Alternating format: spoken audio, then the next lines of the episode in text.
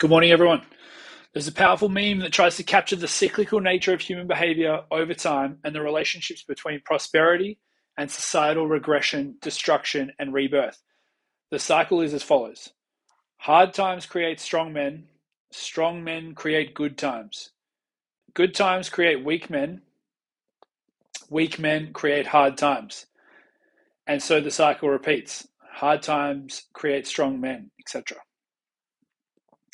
There are plenty of data points that suggest we have lived through one of, if not the most prosperous periods in human history, and an equally large number of data points that suggest it has created an inordinate number of weak men as a result.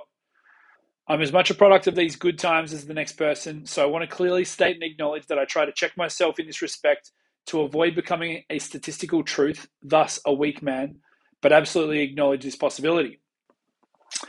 If the current trajectory in Canada is anything to go by, we are approaching some very hard times ahead. This tweet from Pomp captured the state of play perfectly.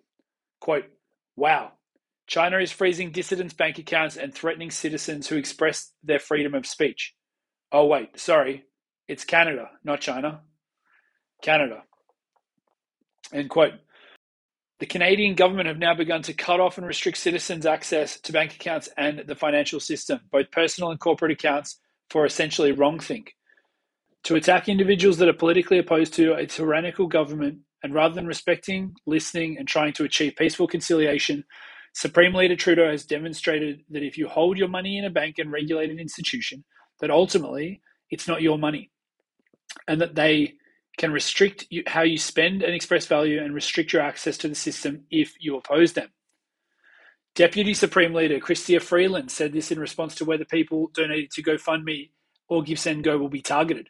Quote, the names of both individuals and entities, as well as crypto wallets, have been shared by the RCMP with financial institutions, and accounts have been frozen, and more accounts will be frozen. Crowdfunding platforms and payment service providers have started the registration process with FINTRAC. In terms of the specifics on whose accounts are being frozen, you now have the regulations. The financial service providers have those regulations as well. And they, working with law enforcement, will be making the operational decisions. End quote. This is an absolutely chilling statement.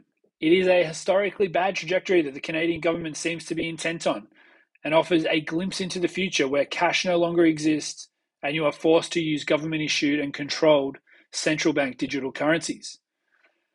This is a world where dissenting voices and those who politically oppose government actions are financially silenced and easily shunned from the economy.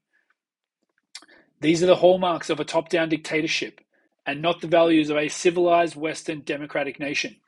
We also saw crowdfunding platform GiveSendGo get hacked and all user data relating to the Freedom Convoy donating campaign being doxxed online, which included the names and personal details of over 92,000 people in what appears to be a very obviously politically motivated attack. The political elite are waging war on the people of Canada, and they are being enabled by a silent majority that believe their propaganda and lies.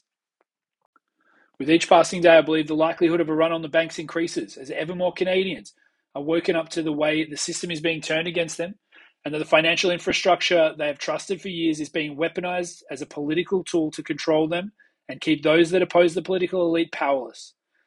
This is absolute power corrupting absolutely in real time.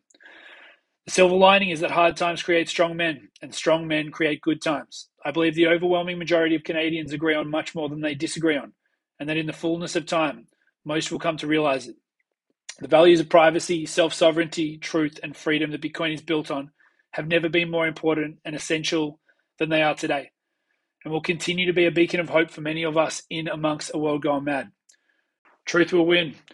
A future built upon an open global monetary protocol that disincentivizes bad behavior by a powerful few at the expense of the many will seem so obvious in hindsight.